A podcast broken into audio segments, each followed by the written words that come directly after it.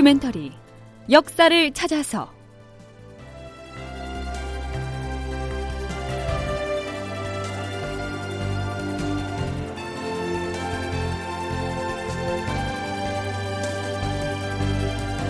제 868편 후퇴하는 일본군을 추격하지 말라. 극본 이상락, 연출 최홍준.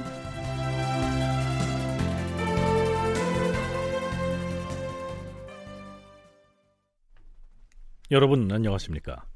역사를 찾아서의 김석환입니다.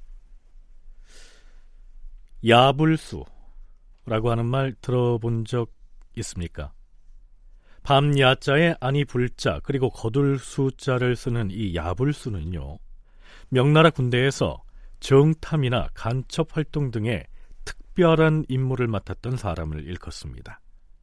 말하자면 명나라 군대 비밀정보원, 스파이? 그쯤 되겠죠. 임진왜란 때 명나라의 대규모 군사가 조선에 왔으니까요, 그 야불수 역할을 맡은 사람들도 함께 왔겠지요. 선조 26년인 1593년 4월 21일 저녁, 채찰사 유성룡은 명나라 제독 이여송에게 찾아가서 왜 부하 장수들에게 일본군에 대한 추격전을 중단하라고 했느냐 이렇게 따집니다. 실망스럽게도 이여송의 대답은 이랬습니다.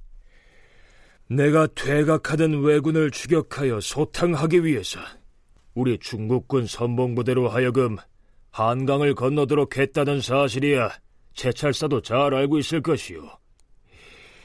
하지만 일이 참 난감하게 되었소. 송응창 경략이 갑자기 공문을 보내왔는데 남쪽으로 내려가던 왜군을 절대로 추격하지 말라 이렇게 명하고 있으니 내가 어쩌겠소. 나는 송경략의 명에 따르지 않을 수가 없소. 네, 유성룡은 하는 수 없이 도원수 김명원과 함께 숙소로 돌아옵니다. 그런데 이튿날 아침, 정탐 나갔던 군관들이 급보를 가지고 달려옵니다. 제철사 나리 그리고 도원수 나리 큰일 났습니다. 아니 무슨 일인데 그러느냐? 한강 건너 내려갔던 외적의 군대에서 무슨 일이라도 생겼느냐? 그것이 아니라 어젯밤 삼경에 명나라 야불수가 야불수 두 사람이 전라감사를 붙잡아서 이재독에게 압송했다고 합니다. 뭐라? 누구를 압송해? 전라감사라면 권유를 잡아갔단 말이냐? 그렇습니다, 나리. 이여송 제독이 권유를 왜 잡아오게 한 것이라더냐? 이재독이 권유에게 무엇을 문책했다고 하더냐? 왜 함부로 군사들을 이끌고 한강을 건너서 왜적을 추격하려고 하였느냐? 이런 책임을 물어서 심히 꾸짖었다고 합니다. 그보다 더 심각한 일이 벌어지고 있습니다. 아니, 너는 한강을 건너서 왜군을 추격하는 부대를 따라 나서지 않았느냐? 그렇습니다. 그런데 우리 조선의 순변사 이빈과 방어사 고원백 등이 급히 알려온 바에 의하면 중국군이 건너편의 한강변에 늘어서서 우리 군사를 진격하지 못하도록 막고 있다고 합니다. 게다가 중국의 장수가 이빈의 부하장수인 변양준의 목에 칼을 씌워서 끌고 가는 바람에 상처가 심해 피까지 토했다고 하였으며, 이빈 역시 강가에 억류돼 있어서 추격에 나서지 못하고 있는 실정입니다. 우리가 이여송 제독에게 크게 속고 말았구나. 그 방어사 고원백은 지금 어찌하고 있다고 하느냐? 고원백의 군대는 스무하루 날에 일본군이 가는 방향으로 진격하는 중이었는데 명나라 사대수 총병의 하인들 20여 명이 길 앞에 줄지어서서 전진하지 못하게 했습니다. 그리고 지금 방어사 고원백은 사대수 총병에게 억류당한 채 풀려나지 못하고 있다고 합니다. 알겠다. 설마 권유를 비롯한 우리 장수들에게 더 이상 위해를 가하기 하겠느냐? 다만 도망치는 왜군을 추격하지 못하고 그냥 내려가도록 지켜봐야 한다는 사실이 가슴 아플 따름이다. 유성룡은 서둘러 임금인 선조에게 계문을 보냅니다. 그 계문에서 유성룡은 이여송에 대한 실망감을 이렇게 표현하고 있습니다. 주상 전하, 이여송 제독이 처음에 추격병을 보내서 강을 건너게 한 것은 신들의 강력한 요청을 거절하기 어려워서 짐짓 추격한다는 모습을 보여주려는 것에 불과할 따름이었사옵니다. 실제로는 군사를 진격시키려는 뜻이 전혀 없었던 것이옵니다. 그래서 장세작은 사고를 핑계대고 성 안으로 돌아가 버렸고, 이여백은 발병이 났다고 핑계를 대고는 진격하지 않는 등 중국의 장병들 모두가 싸우려는 마음이 없었사옵니다. 이 중엔 송응창 경략의 천문을 신에게 꺼내 보이면서 자기 마음대로 할 수 없다는 이유를 대는 등 이랬다 저랬다 사리에 맞지도 않는 말을 늘어놓고 있사옵니다.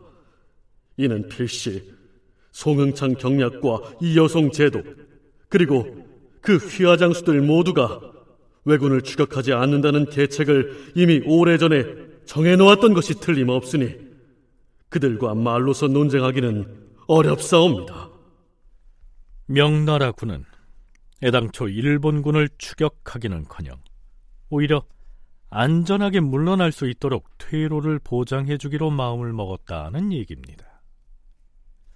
조선군의 추격마저 완력으로 차단을 하면서까지 말입니다.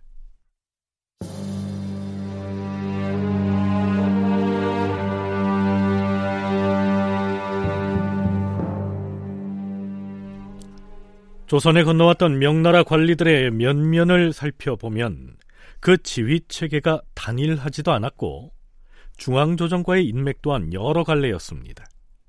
물론 서로 간에 알력과 갈등이 있기도 했지요.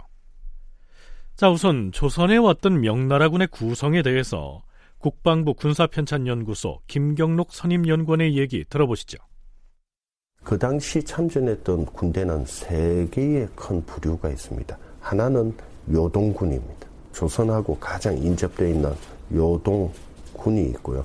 또 하나의 군대는 어떤 군대냐면 서쪽과 북쪽, 서북쪽에서 몽골과 각종 변방에서 전투를 행하던 군대가 있습니다. 이 군대는 가장 기본이 뭐냐면 기병 중심입니다. 그곳에서 장수가 차출이 되면 그 장수 시야의 병력이 같이 오는 겁니다. 그래서 두 번째 군대는 이 군대고요. 세 번째 군대가 이제 남쪽에 있던 그 수전에 익숙한 강남병이 있습니다. 이 세 개의 군대가 들어오는데 이 세 개의 군대가 기본적으로 전투 경험도 다르고 지휘 체계도 다르다 보니까 실제 같은 명군이라고 하더라도 상호 간의 협조가 잘 안 되는 문제도 있습니다.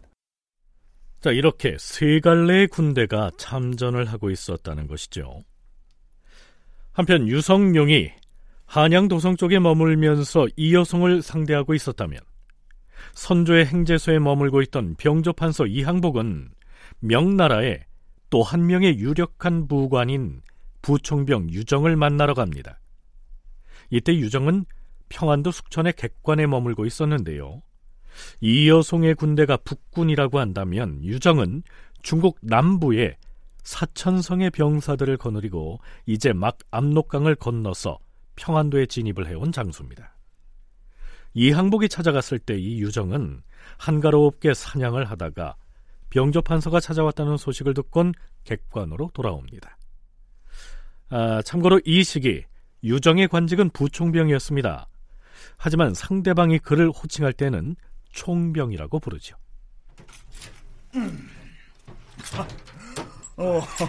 어서 오시오, 병판. 군사를 거느리고 이처럼 먼 길을 와주시니 감읍할 따름입니다. 나는 조선에 온 지 얼마 안 돼서 외적의 소식을 알지 못하는데 강화가 이루어졌다고 하니 이제 남쪽 지역은 평온을 되찾은 것 아니오?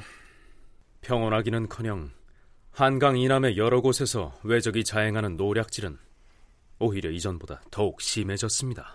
아니, 외적이 중국에 먼저 강화를 요청했는데도 그와 같이 노략질을 계속한다는 말이오? 총병께서는 외적이 강화를 요청했던 것을 진정이라고 여기시오. 외적은 속임수가 많아서 가벼이 믿을 수 없다 하는 것을 내가 어찌 모르겠소. 그렇다면 총병께서는 무엇을 하려고 이번에 군사를 이끌고 온 것이오? 내가 군사를 거느리고 말리길을 건너온 것은 오로지 당신네 나라를 위해서 흉악한 외적을 쳐죽이고자 함이었소. 헌데 당장 군사를 몰고 가서 외적을 추격하여 소탕하지 아니하고 어찌하여 여기 머물면서 한가롭게 사냥이나 하고 있는 것이오? 그런데 그것이 뜻밖에도 송응창 경력이 군대를 전진시키지 못하게 하는 바람에 어찌할 수 없이 이곳에 머물러 있는 것이오.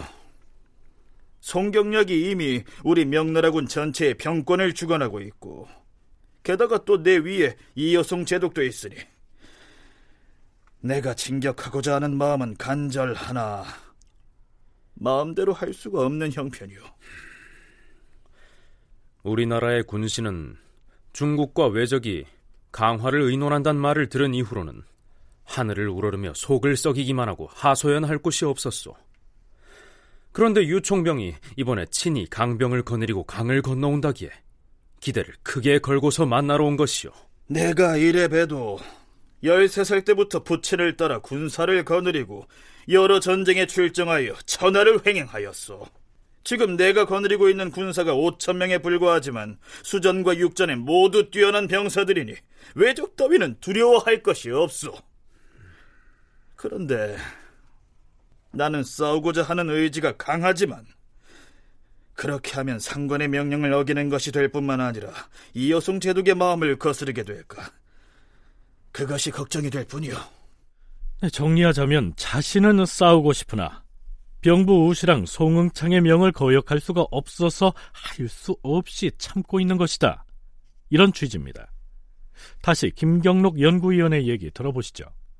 그 당시 명나라는 명말로 가면서 가정연관부터 시작해서 만력연관에 들어오면 정치 세력과 군사 세력이 밀접하게 연관이 되는 현상이 나타납니다. 그래서 중앙에서 정치적으로 일정 당파가 몰락을 하게 되면 군사 지휘관들도 같이 몰락을 합니다. 그래서 파병되어 있던 명군도 당파가 쉽게 말하면 다르다라고 볼 수가 있습니다. 실질적으로는 협상에 대해서 그리고 자기는 전투에 임하고자 하는 의지가 높다라고 하는 것을 조선에다가 과시하듯이 말하지만 그 속사정은 앞에서 말씀드렸던 그 세 가지가 미묘하게 엮여 있는 겁니다. 새롭게 군대를 이끌고 온 유정마저 이처럼 미온적인 태도를 보이자 병조판서 이항복은 그의 자존심을 건드리는 발언을 이어갑니다. 우리나라 군신들은 벌써 유총병의 명성을 듣고서 밤낮으로 기다렸소이다.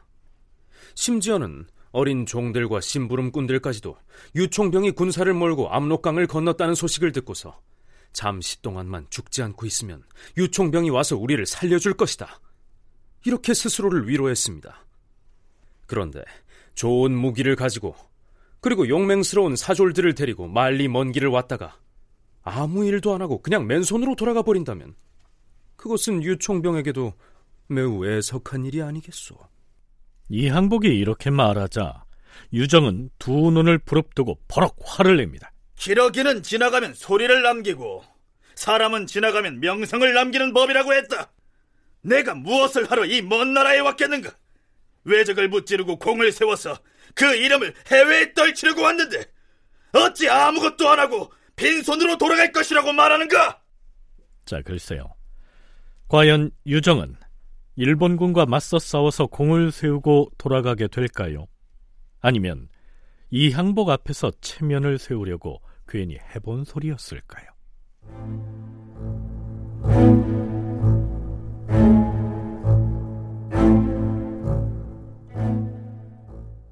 이항복으로부터 보고를 받은 선조는 숙천관으로 행차를 해서 부총병 유정을 직접 만납니다. 유정은 이렇게 말하지요. 조선국 조상지연아, 내가 천자의 명을 받들고 왔는데 어찌 감히 전력을 다하지 않을 수 있겠습니까? 그러나 나는 이제 막 조선에 입국한지라 왜구들이 우리와 강화를 맺는 등의 일에 대해서는 아직 그 진위를 알지 못합니다. 또한 지금의 전황이나 형세에 대해서도 자세히 알 수가 없으니 나에게 알려줄 것이 있으면 앞으로 글로 써서 가르쳐 주십시오. 근래 올라온 보고에 따르면 부산과 동래 사이에 외국의 함선들이 새로 도착했다고 하였소. 또한 새로 지은 왜군의 복장을 경주 판관이 많이 빼앗아서 보내왔소. 이로 미루어 보면 왜적들은 지금 병력을 새로이 증파하고 있어요. 아, 새로 만든 왜군의 복장이 왔다면 이것은 필시 적군의 지원병이 새로 도착한 것입니다. 그러니 한시바삐 왜적을 소탕해야 할 것이오. 이 왜적은 백성들만 해치는 것이 아니오.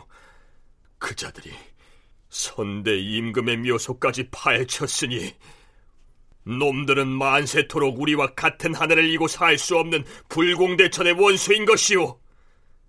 이들에 대하여 복수를 해줄 사람은 오로지 유총병뿐이오. 그 문제는 이여송 제독이 끝내 어떻게 처리할지 그것을 잘 모르겠습니다. 나는 다만 왜적의 진영에 쳐들어가서 한 명의 왜적도 돌아가지 못하도록 할 뿐입니다. 이여송은 이미 일본군에 대한 전의를 상실한 지경이어서 이제 막 구원군을 이끌고 온 총병 유정에게 기대를 걸었던 것인데요. 그 역시 송응창이나 이여송의 명령 운운하면서 신통한 대답을 들려주지 않습니다. 그럼에도 선조실록을 기술한 사관은 유정에 대해서 이렇게 평가하고 있습니다. 부총병 유정은 사람됨이 민첩하고 용감하였으며 예의가 바르고 병사를 통솔함에 있어서도 법도가 있어서 다른 장수들과는 달랐다. 군사 중 근처 민가에서 한 다발의 꼴이라도 빼앗아온 자가 있으면 엄하게 처벌하였다. 그리하여 전군이 그를 두려워하고 조심하여 감히 군의 기강을 어지럽히거나 민폐를 끼치지 못하였다. 자, 그런데요. 앞에서 이항복을 만났을 때 유정 자신은 상관의 명령을 어길 수가 없어서 참고 있는 것이지 일본군과 싸울 의지가 매우 강고하다, 이렇게 수차 큰 소리를 쳤지요. 하지만 한국학중앙연구원 정혜은 선임연구원은 그를 신뢰할 수 없다고 얘기합니다. 그렇게 말하는 것이 진심이 아니었을 거란 얘기입니다. 사실 유정이 그 이항복을 만나서 나는 싸우고 싶은데 송응창이 싸우지 말라고 하기 때문에 내가 싸움을 못하고 있다든지 이렇게 얘기를 하고 있는데요. 이 부분이 과연 유정은 정말 싸우고 싶어 했느냐, 이 부분을 알 수 있는 부분이 뭐냐면 제2차 진주성 이 전투에서 당시 유정은 대구에 주둔을 하고 있었는데 움직이지 않습니다. 그래서 우리가 당시의 상황을 정확하게 알 수 없는 상태에서 이후에 명나라 군대들이 어떻게 활동을 했는지를 통해서 당시의 이런 유정의 그 말들이 진실을 담은 것인지 아니면 핑계인지를 가름할 수 있다고 생각합니다. 한성을 빠져나가 남쪽으로 내려간 일본의 대규모 군대가 몇 달 뒤 대대적으로 진주성을 공격했을 때 유정의 군대는 진주에서 멀지 않은 대구에 주둔하고 있었음에도 구원에 나서지 않고 수수방관했습니다. 따라서 그가 일본군을 물리치려는 의지가 강하다고 얘기한 자체가 허위라는 겁니다. 왜적과 싸우기 위해서는 먼저 적군의 기밀을 탐지해야만 합니다. 그러니 정탐 임무를 수행할 사람과 능란한 동역관을 한 사람 뽑아주십시오. 뭐 필요하다면 그리 하겠소. 말은 그렇게 했지만 이제 선조 역시 명나라군이 남쪽으로 후퇴하는 일본군을 추격해서 물리쳐주기를 바란다는 것이 부질없다는 생각을 했겠죠. 한성을 빠져나간 일본군은 결국 명나라군의 보호 아닌 보호를 받으며 경상도로 내려갑니다. 다큐멘터리 역사를 찾아서 다음 시간에 계속하겠습니다.